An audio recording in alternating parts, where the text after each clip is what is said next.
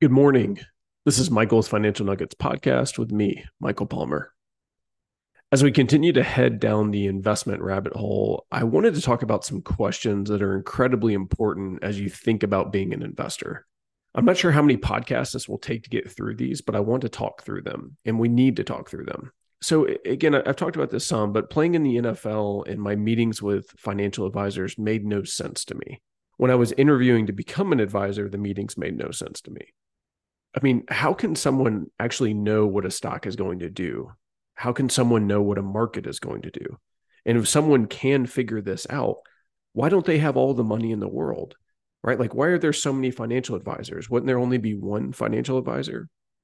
And if someone can do this, why are there thousands of mutual funds and E T Fs? Shouldn't we only need one or two, like a growth fund and a stable fund or something like that? Like, why do we need thousands of these options? So this led me down a really long road to really investigate investments and markets and stocks and bonds and spend lots of money and time learning, to be honest. And it led to many great things, but it also led to many tough conversations. But one of the things that came out of this was some questions that I wrote down and will sometimes walk clients through. So if you don't know what you're doing, and if you're not sure if your advisor knows what they're doing, and a little side note here, again, what most people don't know is that it really does not take a lot of education to become a quote unquote financial advisor. Some people don't have, or some advisors don't have licenses, or they don't have extra degrees. They just check a box and they call themselves an advisor. They have no real experience in what they're doing, but they call themselves an advisor. Again, I, I talk a lot about this and a lot about some questions to ask if um, in the Choosing a Financial Advisor podcast episode, I think it's oh oh four. So go listen to that to help you, you start to learn how to evaluate an advisor. But it's important to start understanding these things. Now, again, going back specifically to investments, we have to have a purpose for our money. And if we don't, bad things start to happen. And what happens in the investment world in particular is that they reel you in because of greed. They suck you in by promising you certain rates of return by backtesting data. Greed leads to all sorts of problems, which we all know, right? In Ecclesiastes, Solomon talks about how there's never enough. We have to have a purpose for what we're doing. Otherwise, we get lost and end up making bad decisions. So investors need to be able to answer these questions, and they aren't rocket science, right? I'm not asking you to calculate standard deviation or beta or understand the tax ramifications of every decision. These are just some simple things that I think you should know as an investor. Otherwise, I just don't think you can have any rest while investing. So starting with some easier questions, and then we'll get a little bit more complicated. So number one, are you invested in the market? Are you sitting in all cash or are you invested? And if not, why not? We tend to fear what we don't understand, so many people aren't invested. Now, what is the market and why do we invest in the market and which market? And is it bonds or stock market?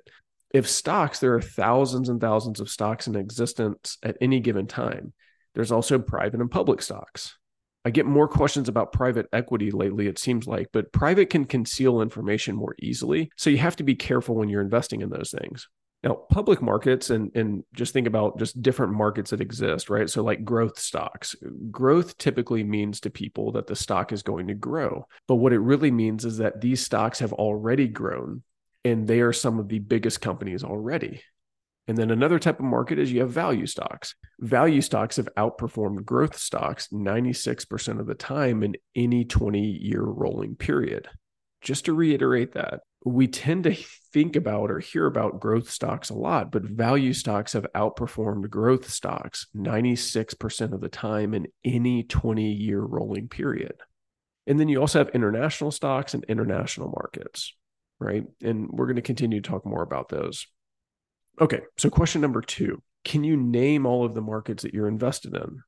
And again, I just talked about a lot of markets, but first of all, you should know what markets you're invested in. Typically, people are invested all or mostly just in one market, the large cap U S stocks. In other words, the S and P five hundred or maybe the Dow Jones, possibly the NASDAQ, which are mostly tech stocks. But there are also U S large value, mid cap, small cap, small cap value. And then there's international, which is international large cap, large cap value, mid cap, small cap, small cap value, emerging markets, emerging markets value, et cetera. And that's not a full comprehensive list of all the markets, but just to show you that there are many more markets out there than just the S and P. So know what you're invested in, which markets, and we should know why, which we'll keep talking about. So number three, and this is kind of a big one and, and opening up a can of worms here. So are you aware of the mental biases and blind spots that you're likely to face as an investor? When I was working on my master's in financial planning, I had to study this a lot. And there's a good reason why, because this is a, a huge piece of investing is just our investor behavior. But a good example of one of these biases is, is recency bias, right? So for example, large cap stocks are doing well, so they must continue to do well. Or hindsight bias. If I would have done this, I would have made this much money. So next time I'm going to trust my gut and do it. But we typically forget how many of our gut reactions ended up in a bad situation. Another example of a bias is loss aversion, where someone is biased towards avoiding losses over seeking gains. Overconfidence bias, pretty easy to understand, but it happens when you're overconfident. I like using the driving example, right? Like who actually thinks they're a bad driver? Hardly anyone. And the same is true in, in investing. Everyone thinks they are smart and make good decisions, but all the data shows that isn't necessarily true. Now, I just touched on a few of the biases, right? I'm probably going to spend an entire podcast on this and just talk about biases. But these are some really important things that we need to just be aware of. Again, nobody's ever going to be able to get rid of all of their biases, or at least I don't think so. We just have to be aware of them and understand how we think. Question number four. Do you know the warning signs that you might be speculating with your money versus prudently investing it? I see the research, and I'm guessing most of you are speculating with your money. You just don't realize it, right? And nobody thinks that they are. But essentially, it, it happens when thinking the market is inefficient and a stock is valued less, so you can buy it for a cheaper cost, and then you plan on selling it when the price is higher, and that's how you make a profit. So let's unpack this a little bit more and, and talk about three warning signs. So stock picking, market timing, and track record investing. So stock picking. Do I buy this stock or that stock? Typically, there's some fancy analysis or reason why it's being recommended. I'm not going to go into the fact that some financial institutions push stocks for monetary reasons. I'm just not going to go there today, at least. But that's that's kind of stock picking, right? Like you're being told or you think that you can buy certain stocks and not the other stock and make money. Market timing. Over the next couple of months, I think that the market is going to go down, so I'm going to sell and then I'm going to buy back in a few months later. This president is bad for the market and I'll get back in right before it comes back up, right? Like just little examples like that of trying to time markets or thinking that we know what markets are going to do. Track record investing. Looking at someone's past record and saying they have been successful in the past, so they must continue to be successful in the future.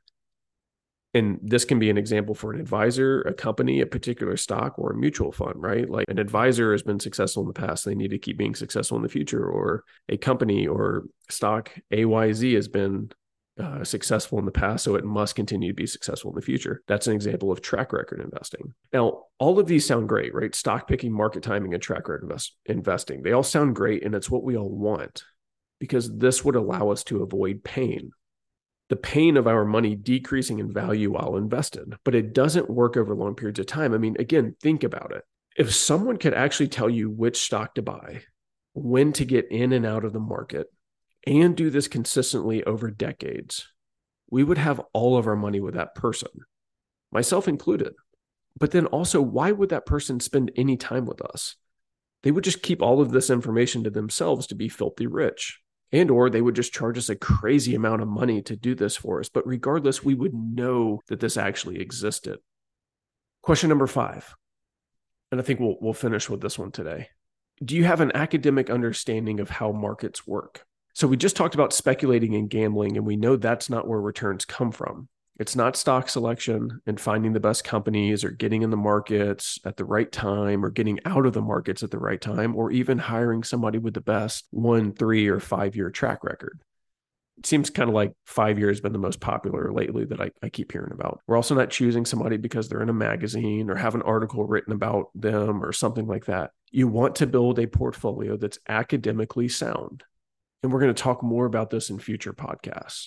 All right, let's stop here for today. And we'll do the next five questions. Um, I think we'll get through all that on the next podcast. As always, feel free to reach out if you have any questions. Hit the subscribe button so you don't miss any future podcasts. Uh, again, my website's michael g palmer dot com. Feel free to send me a message through there if uh, you want to talk more about any of these things. And other than that, I will talk to you again in a couple of weeks.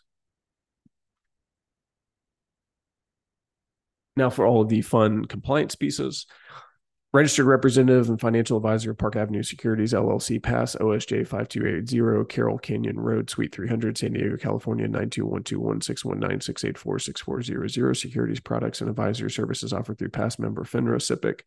Financial representative of the Guardian Life Insurance Company of America, Guardian, New York, New York. PASS is a wholly owned subsidiary of Guardian. Westpac Wealth Partners, L L C is not an affiliate or subsidiary of PASS or Guardian. Insurance products offered through Westpac Wealth Partners and Insurance Services, L L C. A D B A of Westpac Wealth Partners, L L C, California Insu- Insurance License Number zero L four nine six eight seven. This podcast is for informational purposes only and is not to be construed as tax, legal, or investment advice. Although the information has been gathered from sources believed to be reliable, please note that the individual situations can vary. Therefore, the information should be relied upon only when coordinated with individual professional advice.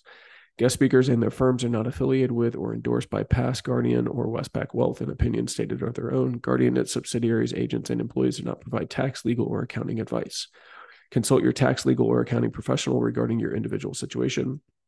All investments and investment strategies contain risk and may lose value. two thousand twenty-three one six two seven nine one, expiration ten twenty-five. Georgia Independent Operators Association, G I O A, is not an affiliate or subsidiary of PASS or Guardian.